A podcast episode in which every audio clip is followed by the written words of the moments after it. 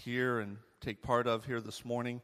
And Lord, as we continue to worship here in a moment, as Rebecca reads um, your word, and we worship in that, as Jonathan um, brings the message that you've crafted in his heart this morning, um, that you would soften our hearts to receive it, that you would give us ears to hear and eyes to see um, the things that uh, the Holy Spirit would be revealing to us as we leave here today, knowing you more and serving you and loving you um, in a deeper way. And we ask all this in Christ's name. Amen. Will you please stand to honor the reading of God's word? Our reading for today is from Philippians chapter 4, verses 1 through 9. You can find it on page 982 of the Pew Bibles. Therefore, my brothers, whom I love and long for, my joy and crown, stand firm thus in the Lord, my beloved. I entreat Euodia and I entreat Syntyche to agree in the Lord. Yes, I ask you also, true companion, help these women who have labored side by side with me in the gospel, together with Clement and the rest of my fellow workers whose names are in the book of life.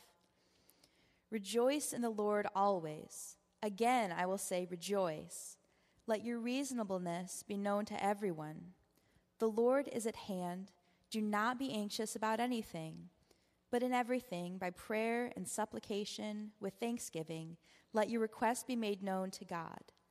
And the peace of God, which surpasses all understanding, will guard your hearts and your minds in Christ Jesus. Finally, brothers, whatever is true, whatever is honorable, honorable whatever is just, whatever is pure, whatever is lovely, whatever is commendable, if there is any excellence, if there is anything worthy of praise, think about these things. What you have learned and received and heard and seen in me, practice these things, and the God of peace will be with you. This is the word of the Lord. You may be seated. Well, Awesome.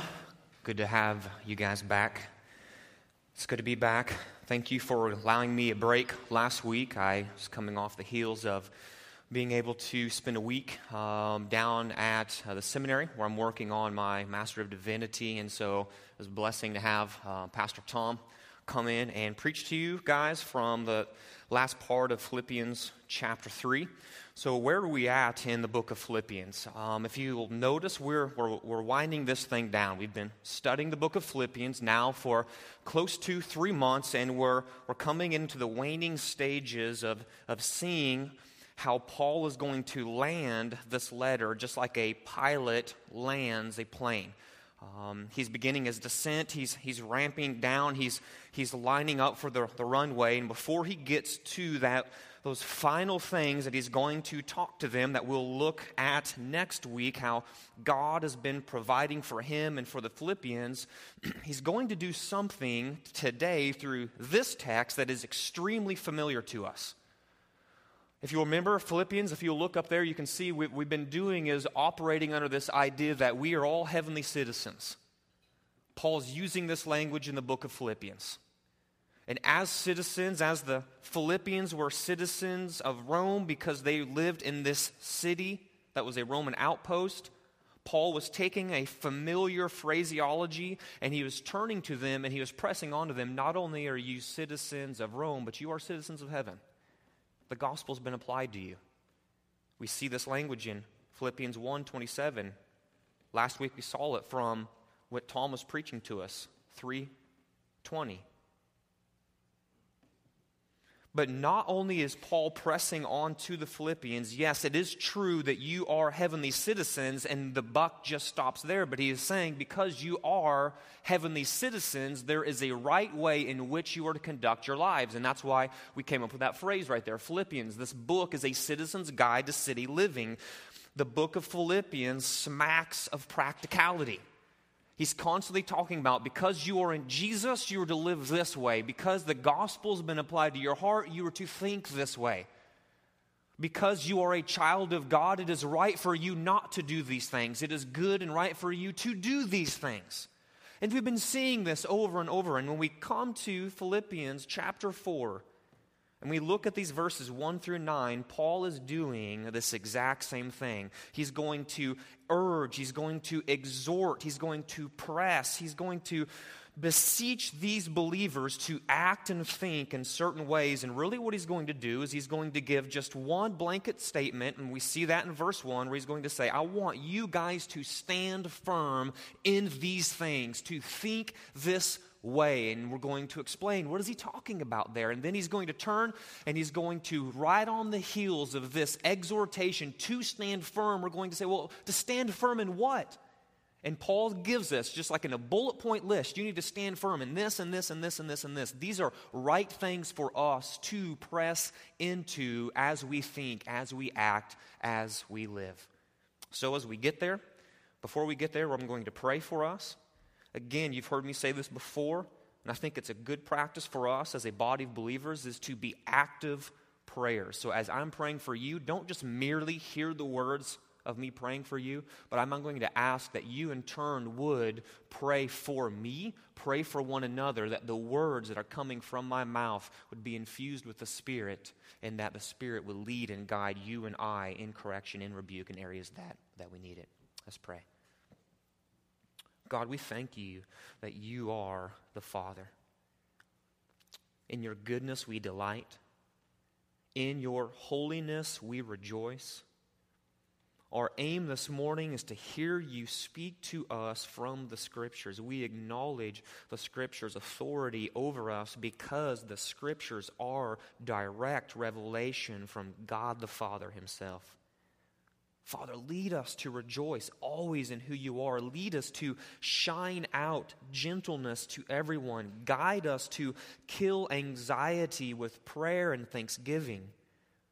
God, we desire to walk daily with the knowledge that the peace of God guards our hearts and mind as we cast our cares upon the Lord. Jesus, you are good.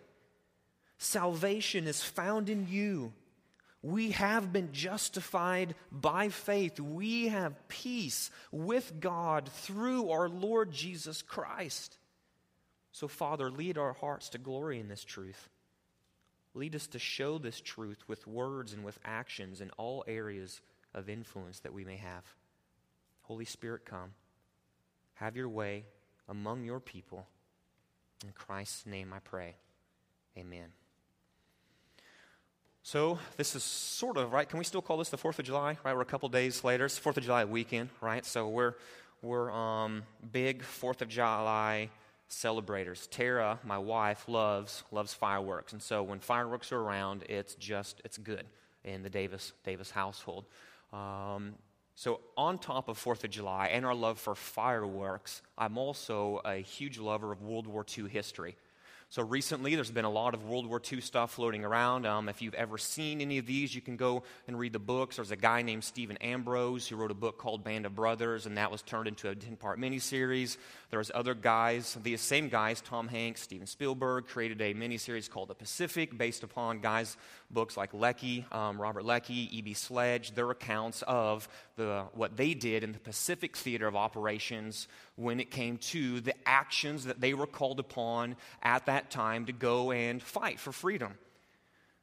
And as you watch these things, I just was recently watching that miniseries, The Pacific. Um, as these Marines were called to hop from island to island, fighting against the Axis powers, it never failed that this scenario would always take place.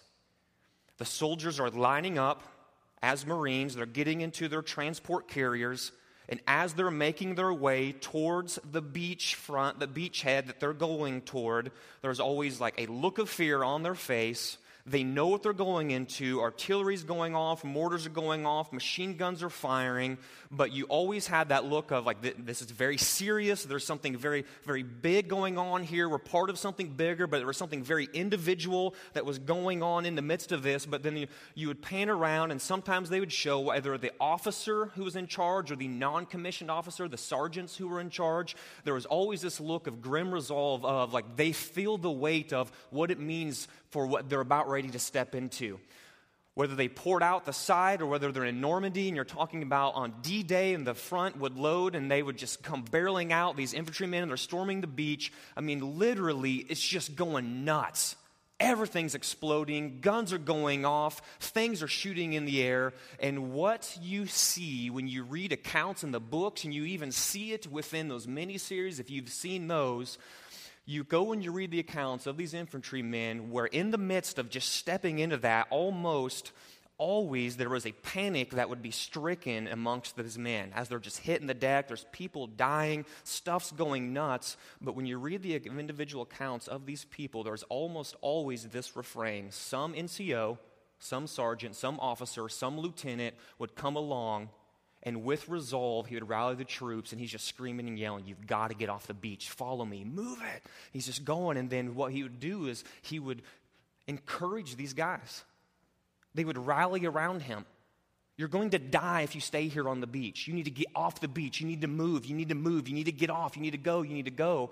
And time and time again, whether it was Okinawa, whether it was Peleliu, whether it was Iwo Jima, whether you're talking about Army and Normandy on D Day, there's always these accounts of these sergeants, of these NCOs, of these officers who would just rise to the occasion and in the midst of the thick of it, they would say, You need to stand fast. You need to move now. Go, go, go, go. And he's exhorting them to move. And as we come to the last part of Philippians chapter 4, Paul is doing something very similar. He's coming to these people and saying, Listen, this is what it looks like to live like Christians do this, do this, go, think this way, act this way, think this way, act this way, do these things, don't do these things. It's like an NCO in the military. Paul comes along and he's not doing really anything different. Right? We've been talking about this. He's been saying these same sort of things throughout the whole letter, but it just comes to a head right now because he's actually going to reach into the Philippian body of believers and say there are two people specifically that these things apply to. And what he does is he turns and he talks to two women in the church that were at heads, at odds with each other. They were, bump, they were bumping heads. He's going to call them to stand firm, think this way. And he's going to press onto them a theme that we've been hearing throughout the book of Philippians.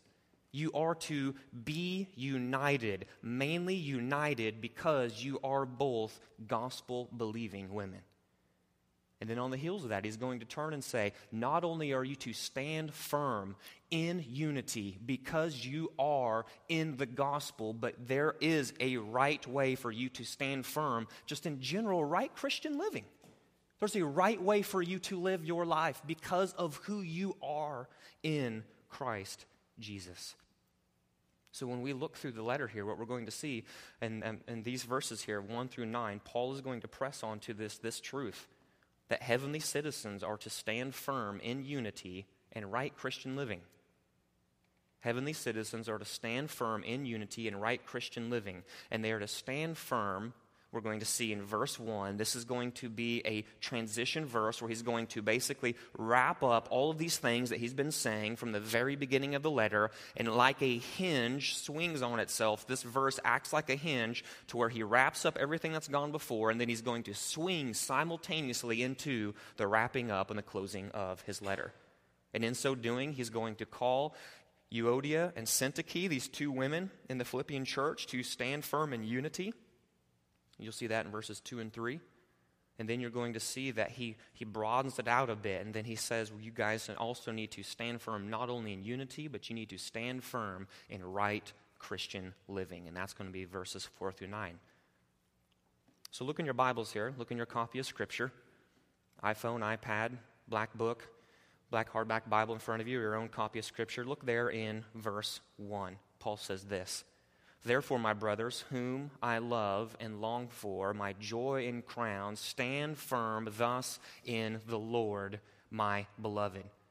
So, what we've said here is this we, we see this idea of standing firm. What Paul is talking about is there is a right way to act, a right way to think, and the way to do this is to stand firm. You are to stand firm thus in the Lord. You are to stand firm in this way. Well, the question then becomes well, in what way?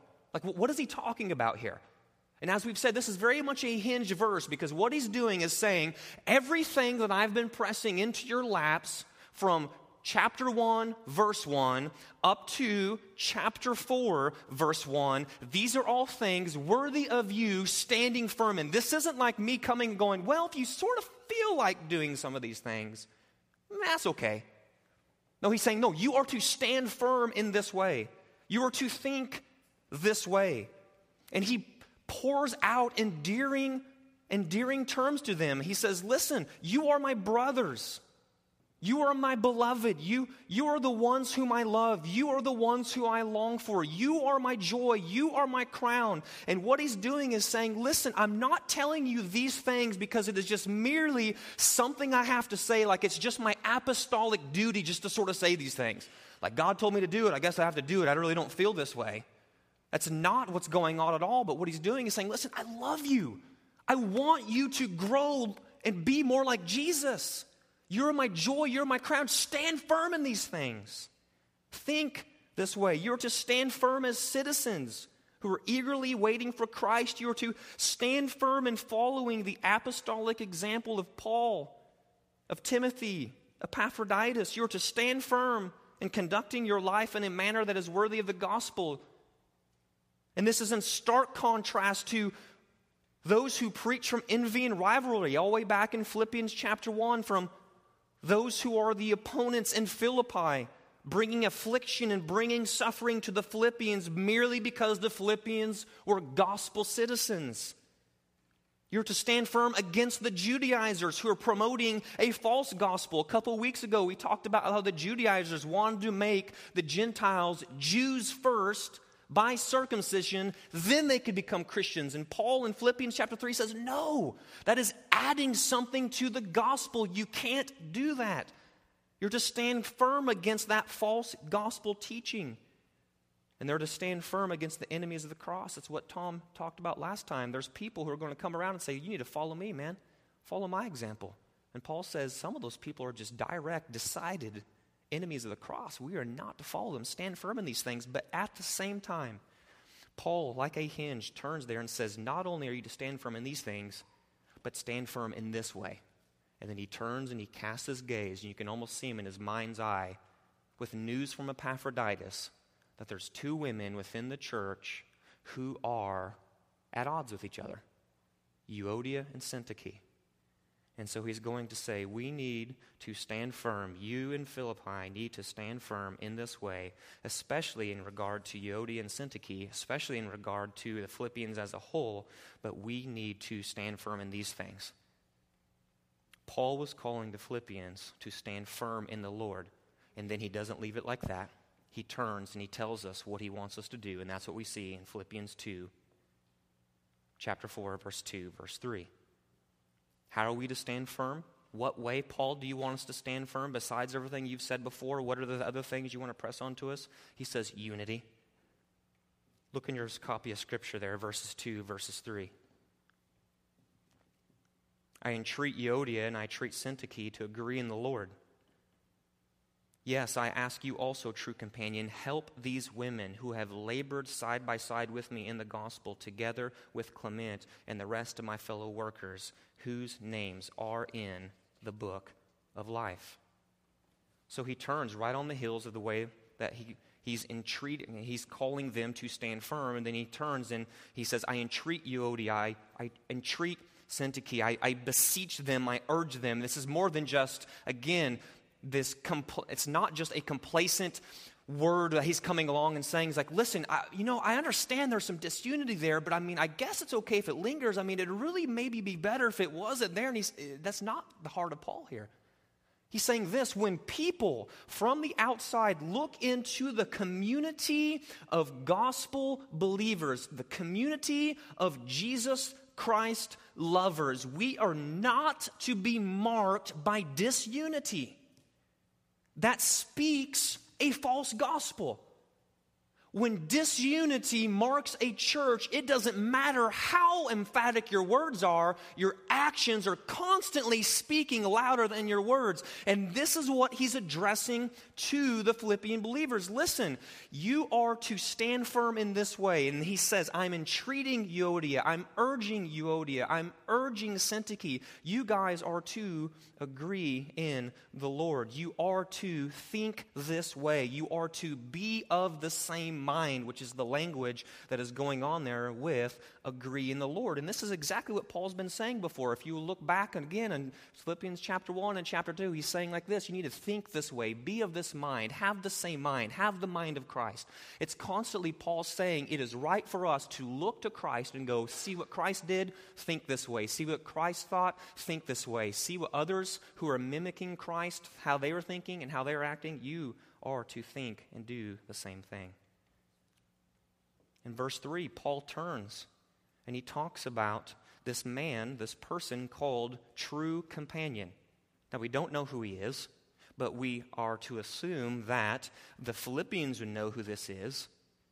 And so he says to this person who would be reading this letter along with all the Philippians in the congregation, he turns this person and says, You, true companion, you who are like minded like me, you who are equipped to be able to handle this, I ask you also to do this thing. To do what? To help these women to come alongside them, to aid them. And what's beautiful about this is he is pressing unity through the channel of community. Right? So what he doesn't do is go, hey, Euodia, get your act together. Syntyche is right. What he doesn't say is, hey, Syntyche, I beseech you, get things going in the right direction here, and says nothing to Euodia. What he doesn't do is just merely say, hey, Euodia, hey, Syntyche, get your problems worked out. Stop having disunity. Go at it, figure it out, and then just let it go. No, he says, I urge you and I urge you, and true companion, I ask you to come along and help them in these urgings to work this out. He's pressing gospel unity through the channel of community. Gospel unity happens in community. When there is disunity between believers, it's not merely good enough for you to just come and figure it out together. It is to be done within the realm of community. And Paul is teaching us from this thing. The companion was to come along, this true companion was to do something to help these women. These women have labored side by side. See, this is what I love here, because when I was reading this, I asked the question why didn't Paul just say, I entreat Euodia and I treat Syntyche to agree in the Lord? Hey, guy, help him out. Out. You know, got, got that off my chest. Done. Like, why all these other phrases heaped on? Help these women, who, who, by the way, have labored side by side with me in the gospel, who, together with Clement and the rest of my fellow workers, who've also labored side by side with me in the gospel, hey, by the way, all their names are in the book of life. It's like, like what in the world's that about? Like, why just piling all these phrases up. Why didn't he just leave it short, sweet, and simple? Well, one is because he's Paul, and Paul loves to heap phrases on top of phrases. But the other thing is this he's helping us see that these are actually believers. What he's not saying is, hey, there's some unbelievers hanging out in your midst, tell them to get their act together. What he's saying is, these are people who have had the gospel applied to their heart. Newsflash, as believers, we are going to have problems amongst each other. I'm going to say something and you're going to get upset. You're going to do something and I'm going to get I'm going to get angry. And what we could do is go, "Hey, get yourself right. When you get yourself right, I'll engage." Paul says, "No." What we could do is go, "Hey, you and me over here in the corner, let's work this thing out. We need to figure this out so we can come back together." Paul says, "No." We are to do that, but not merely that. We're to do it in community. Gospel unity is a thing worthy of standing firm in. Paul was calling the Philippians to stand firm in unity. Look down at verses 4 through 9.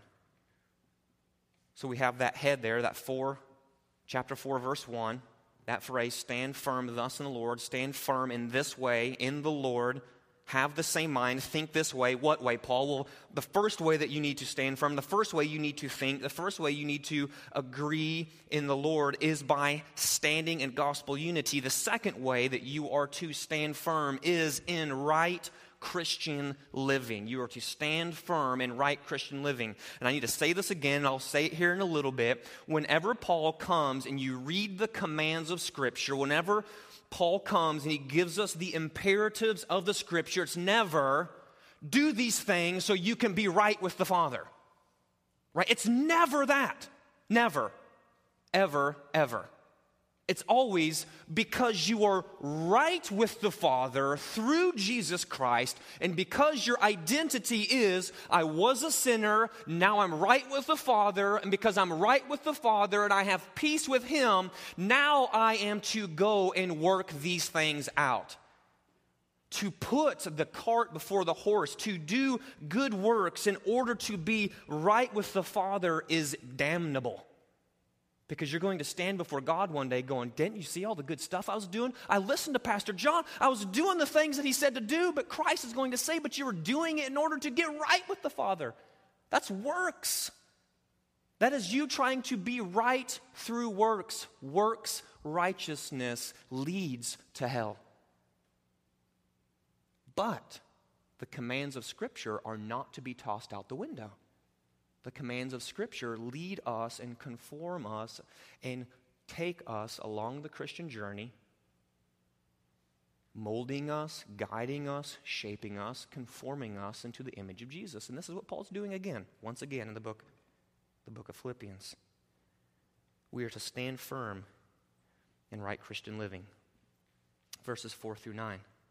With this call to stand firm in unity, addressed to two specific women in the Philippian church, Paul turns his attention to this list of exhortations. These exhortations come at us in a, in a bullet list format, where each exhortation has merit on its own standing, but Paul is also some, saying something more grand with these statements in regard to right Christian living. See, when you look at verses 4 through 9, what you see are these things like, hey, rejoice. Hey, be reasonable. Hey, don't be anxious. Hey, in everything, let your prayers and your requests be made known to God. Hey, do this, do this, do this. And what we're to do is look and go, okay, he's giving us singular things to think about, singular things to strive for. But what we're not to do is just abstract these, these single imperatives, these single commands, and go, well, one doesn't somehow play on the other. They are singular in nature, but when you add them all up, Paul is pressing a more grand, a more beautiful truth onto our laps. So let's look at these in individual, then we'll, we'll apply them as we look at them together. So look at verse 4 there in your copy of Scripture. What does it say? It says this Rejoice in the Lord always. Again, I will say rejoice. So if you know anything about the book of Philippians, like these are the money verses here, right? These are the coffee mug verses that we're about ready to work through. Like if you've got a Christian t shirt, if you've got any sort of Christian paraphernalia, I'm guaranteeing you, you're reading one of these somewhere. So there's an air of familiarity to them. But what is dangerous with familiarity is we often read them and just check them off as if I've got this figured out. Rejoice in the Lord? Man, I've read that one a bunch of times. Got it. It's like, man, I don't know if that's really the case. Paul is pressing this idea of rejoice, rejoice, rejoice, rejoice over and over and over again. Many call the book of Philippians a letter concerned about rejoicing. And here again, in this short little verse, Philippians 4, verse 4, Paul comes barreling out of the gate and he gives us a, a double rejoicing. You are to rejoice in the Lord. And I will say it again you are to rejoice. You are to rejoice. You are to rejoice. And usually in Scripture, when you get this double, doubling up of words, it carries the idea of emphatic. You see this in the Old Testament, not so much in the New, but if you wanted to talk about something that was really gold, it would be in the original language, it would be this thing is gold, gold. If something was really deep, it'd be like this is a pit, pit.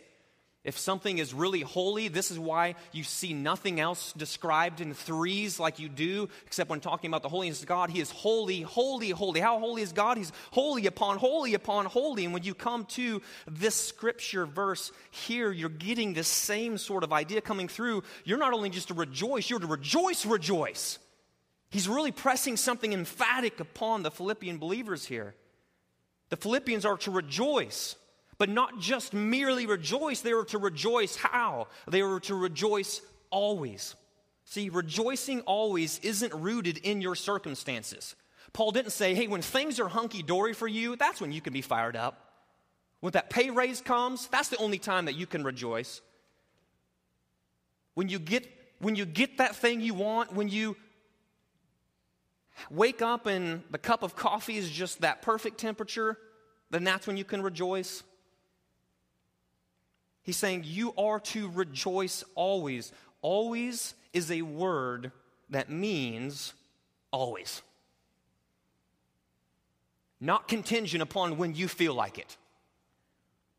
Rejoicing always isn't rooted in your circumstances. Rejoicing is independent of your circumstances when it is rejoicing always. Keep on rejoicing in the Lord at all times, regardless of what may come your way. We have to remember, Paul was saying this from prison. Yeah? It wasn't like Paul was in Caesarea Philippi in the Mediterranean coast, margarita in hand, lounging on the beach. Yeah, guys, I know it's rough for you. Rejoice always. He's not doing that. He's writing from a Roman prison cell.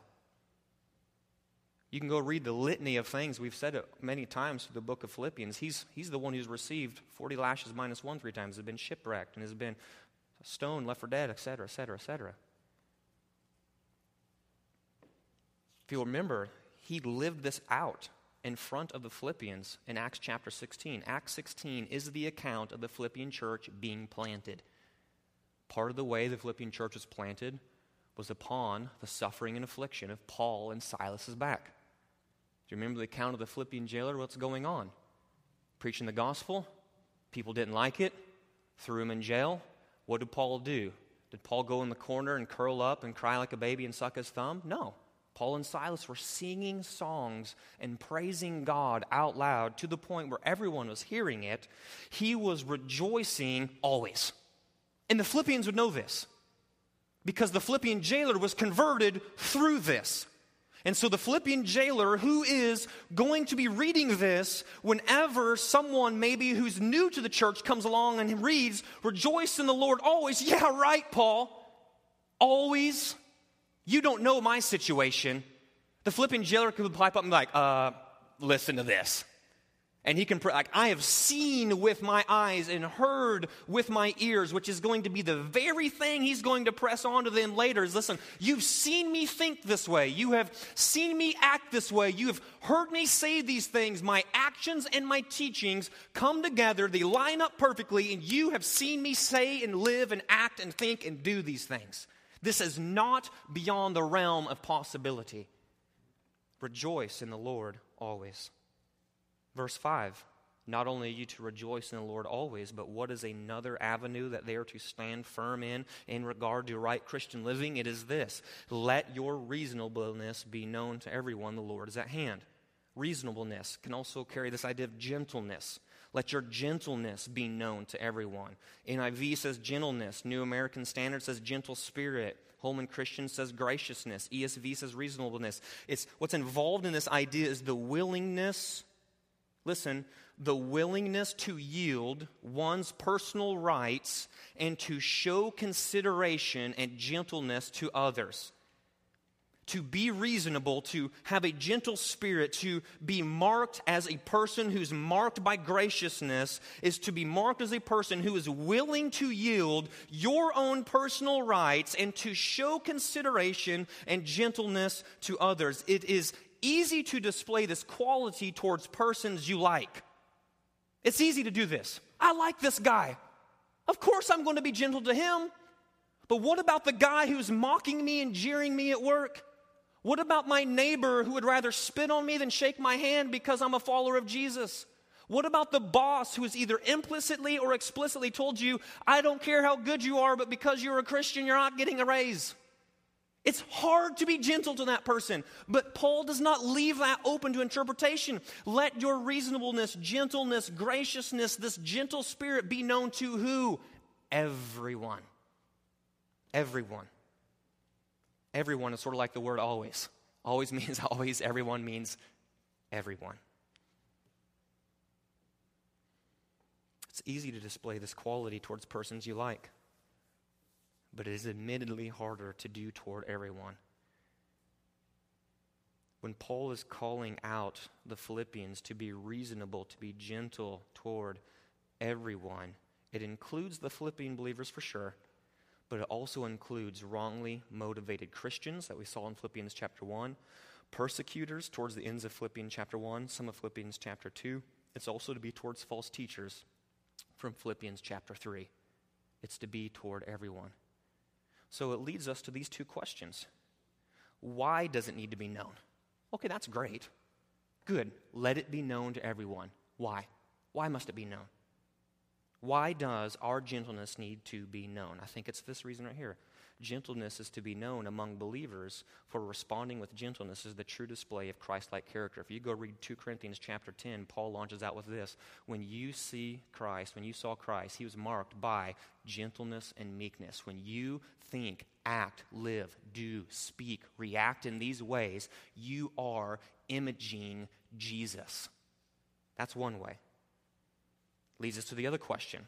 So, not, not only are we to make it known? Why do we need to make it mo- known? Because we image Jesus, but why does it need to be known to everyone? Like, why can't we just let our graciousness, when we image Jesus, just be known to people that we like? Like, why everyone? Man, Paul, I mean, you just broke. Why?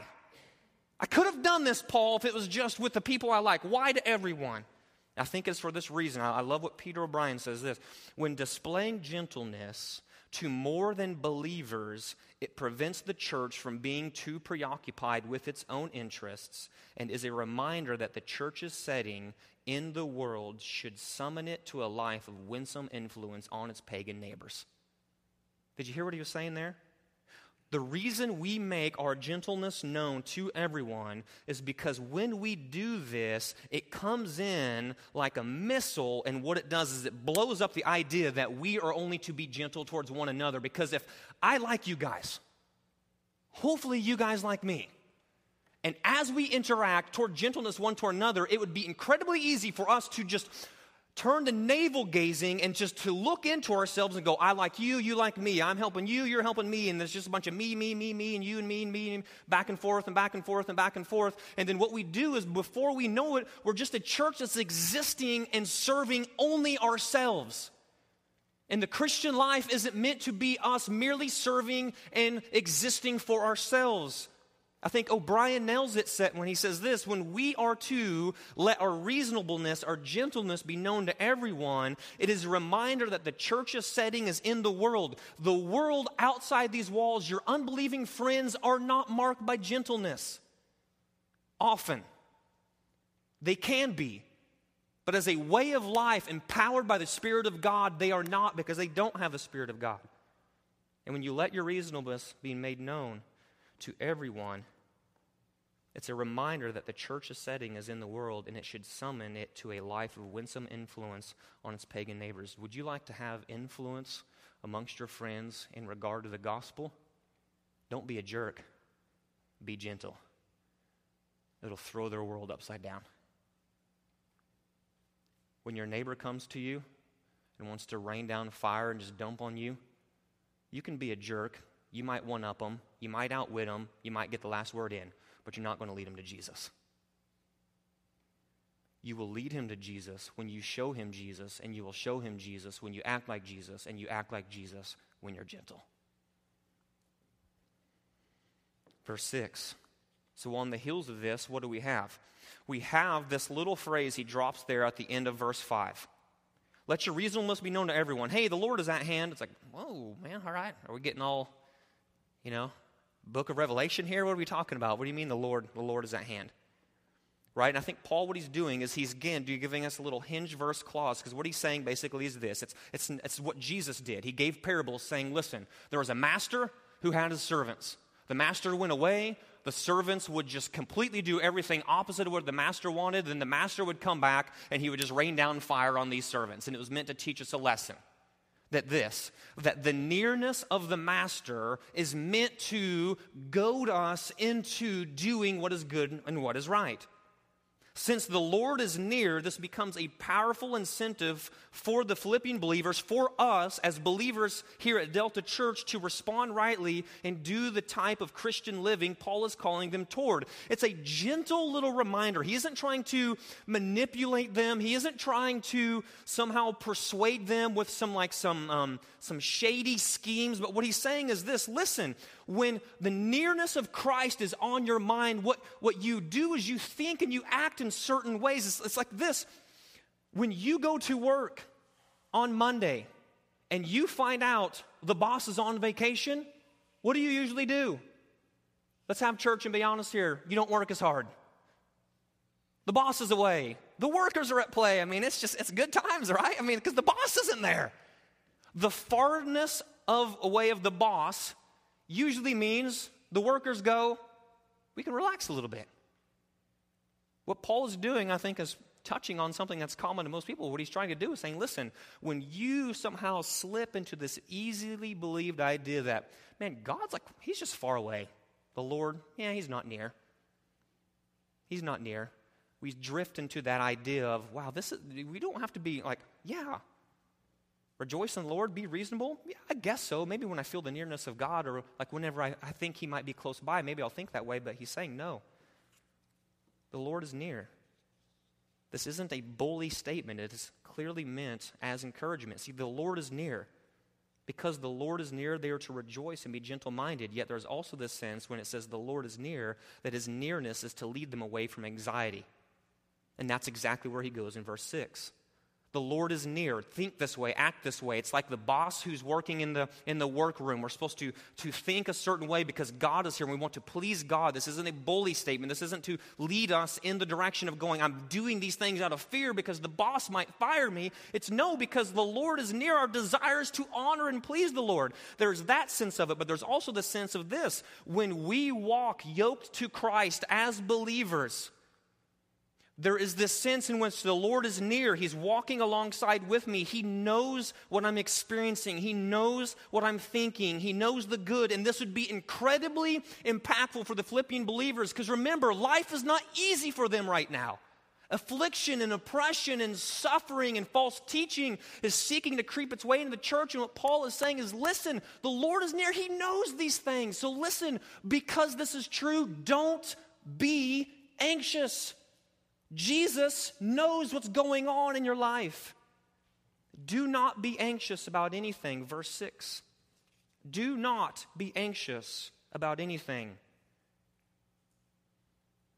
Do not be anxious about some things. Do not be anxious about anything. Always means always. Everyone means everyone. Anything means anything. Do not be anxious about anything, but in everything by prayer and supplication with thanksgiving let your requests be made known to God. Paul says, Don't be anxious. This is to assume that they were operating out of anxiety. But Paul calls them to stop. What's their source of anxiety? Afflictions, oppression, suffering. Paul urges these things to be put to death. He recalls Jesus' words in the Sermon on the Mount. It was our responsive scripture reading that we read up here this morning, that big chunk of Matthew chapter 6, 23, 24 through 34, 23 through 34. Don't be anxious. The Father knows. Listen, if He's clothing the flowers in the field, if He's clothing the grass, if, if these things are more taken care of than we could ever possibly imagine, how much more important are you than they? It's a lesser to greater argument. If God is taking care of blades of grass that I'm going to go and cut down tomorrow when I mow my yard, you are intrinsically of more value than a blade of grass. Christ knows you, He will take care of you. So then, how are we to react? If we're not to be anxious, then how should I act? Well, he says so. In everything, let your requests be made known to God. We are to do this with prayer, with supplication, with thanksgiving. This idea of requests and prayer and supplication, these words are, are synonymous. There are just three ways that Paul is saying that we are to be marked by prayer. And not just merely prayer, like in a begrudging way, but prayer marked with thanksgiving. Thanksgiving should accompany all Christian praying as the one praying acknowledges that whatever God sends is for his good. See, when we come to this verse, I think this is the big deal here where Paul's building up to. He says this Don't be anxious. Everything in your world is telling you to be anxious, but please hear this do not be anxious. Well, Paul, what are we supposed to do right now? What are we supposed to do if we're not supposed to be anxious? And Paul says this think this way in everything, let your request be made known to God. How am I to let my requests be made known to God? By prayer and by supplication, not with a begrudging heart, but with a heart of thanksgiving, going, God knows what's going on. God, thank you that you know what's going on. I'm praying to you right now because you know what's going on. This is good news. This is the prescription for killing anxiety. Did you hear what he said? You, Deltonians, have reasons to be anxious. Don't you? I do. And we can be consumed with anxiety. But what are we to do in those moments? We don't freak out. We turn because the Lord is near. We realize Christ knows. Bend your knee in prayer and go, Father, you know what's going on. Anxiety kills joy, prayer kills anxiety. And we are to be soldiers who pick up the double edged sword of prayer and wield it daily and wield it daily and wield it daily against anxiety that seeks to destroy the joy that we have in Christ. This is Paul's prescription for killing anxiety. Anxiety is killed when we pray, and it restores rejoicing. This is what I love about verse 7. The peace of God, which surpasses all understanding, will guard your hearts and your minds in Christ Jesus. This is a promise. This isn't a, I sure hope it works out this way. This is a promise. The peace of God will guard your hearts and your minds in Christ Jesus, a peace of God which surpasses all understanding. And remember that this is not contingent upon if your prayers are answered or not. This is a prayer, this is a promise that's rooted in you praying with thanksgiving which in turn kills anxiety. Now, you may pray and get your prayer answered. This promise is for you. You may pray and not get your prayer answered. This promise is still for you. The truthfulness of this promise is not rooted in whether or not your prayer gets answered.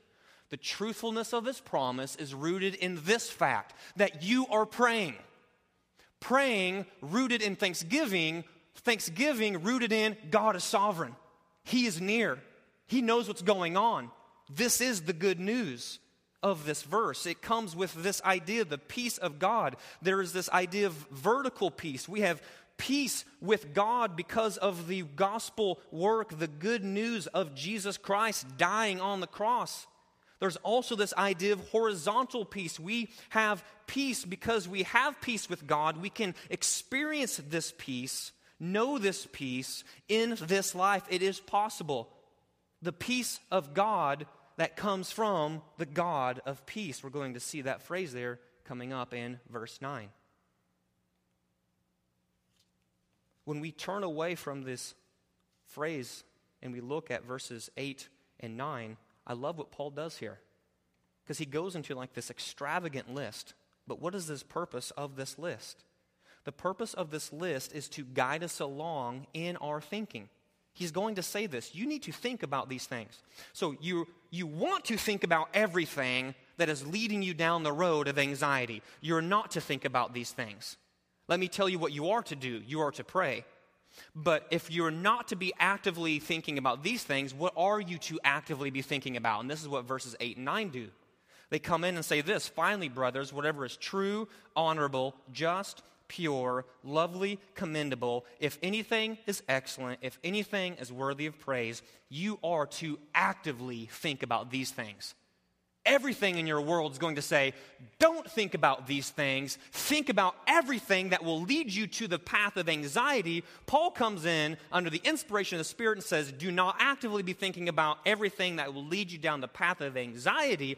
Be actively thinking about these things true, honorable, just, pure, lovely, commendable, excellent, worthy of praise. And not only are we to be thinkers in this way, but we are to be doers as well. And that's what we see in verse 9. You are to practice these things. What things? The things that you have learned, the things you have received, the things that you have heard, and the things that you have seen in me. Again, Paul swings right back around to what Tom was saying and says, Listen, I'm not writing these things from some like ivory tower of theological theory. I'm writing these things as real life experience. You have received instruction from me, you have observed these things. Practice these things. So, what I want to do in response, and we'll wrap it up in this, is to go back to verse 6 verse 6 and 7, in my estimation, are the money inside these verses. Paul just doesn't drop that command, do not be anxious, just in thin air. He was rooting this command, do not be anxious, in all kinds of awesome gospel truth. The command to do not be anxious is rooted in this world of rejoicing. It's rooted in this world of being gentle to everyone that you know. It's rooted in this truth that the Lord is at hand. Yes, the Lord is at hand, so I'm spurred on. I want to not be anxious about anything. The Lord is at hand. He's also with me. He knows what's going on. He knows my ins, He knows my outs, He knows my thoughts, He knows my actions. This is good for me because that means when things go awry in my life, Jesus isn't wringing his hands trying to figure out what to do with me. No, the Lord is at hand and He knows what's going on, so I can not be anxious about anything. I can let my requests be made known to God. I can pray. I can offer up prayer. I can walk in thanksgiving. And I can bide in the promise that the peace of God will guard my heart and my mind because of me being in Christ Jesus. See, we are finite creatures we don't know everything. And as such, as finite creatures, we have limited ability to know our world and to know our lives. The uncertainty of our future gives us cause to worry. How many of you are worrying about the bill that you have to pay but not have enough money?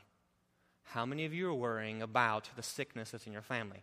How many of you are worrying about the argument that's going on in your house? The kid who's going nuts, the boss who's breathing down your neck, the workload that seems to amount to more than you could ever do in an infinity of lifetimes, the amount of emails that are there, the amount of job, the amount of the amount of.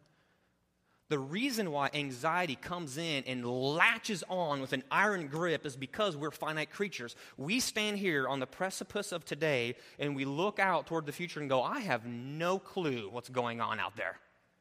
I'm clueless.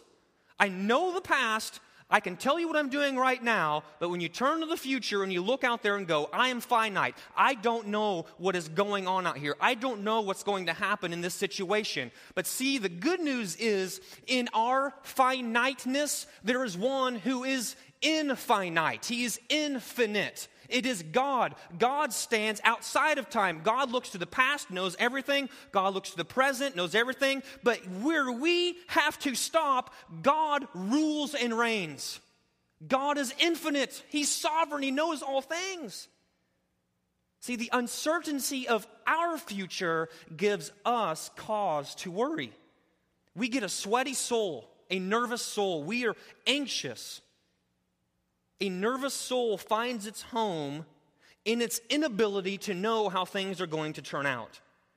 And this all takes part in our minds and in our hearts, the seat of our inner life. Our hearts and our minds, if unchecked, have the tendency to grab the unknowns and churn them in a spin cycle of anxiety. Am I, am I preaching to myself up here? I stand here on the edge going, I don't know what's going to happen. Then my inner life, my heart, my mind freak out and they grab onto this thing. And it's like, I'm just like, ah, and you just get all sweaty and you're freaking out, like, what am I going to do? And next thing you know, you're crying in the corner, sucking your thumb because you're like, I don't know how I'm going to. That's anxiety. Now, I've made light of it, but some of us are gripped by anxiety to the point where, like, you want to die because you don't know what's coming. And you would rather not have to think and face and worry about these things in the now, so you just want to get out of it now. And Paul says, no. See, the opposite of anxiety is peace. Peace. Peace of soul. The peace of God ruling and reigning in your life.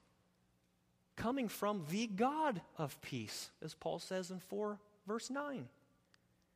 The opposite of anxiety is peace. Listen, friends, please.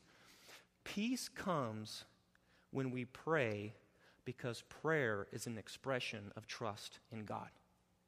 See, when we stand on the precipice right here of the present and we look out to the future and we go, I'm finite, I have no clue how this is going to turn out. Like, there is an infinite amount of things I don't know how it's going to turn out. So, what do you do in this moment? You've got two options.